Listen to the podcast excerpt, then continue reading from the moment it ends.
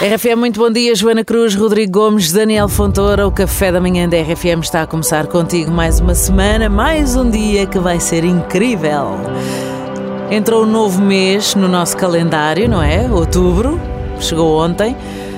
Outubro que se mistura e confunde um bocadinho com outono.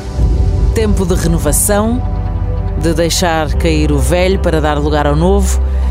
Uma nova estação pede que nós também nos adaptemos, que façamos uma reflexão, abrandemos um pouco o ritmo do calor do verão. Isso, esteve calor aí nos últimos dias, não está fácil. Mas o tempo há de esfriar e vamos precisar de mais aconchego, luzes mais baixas, bebidas mais quentes.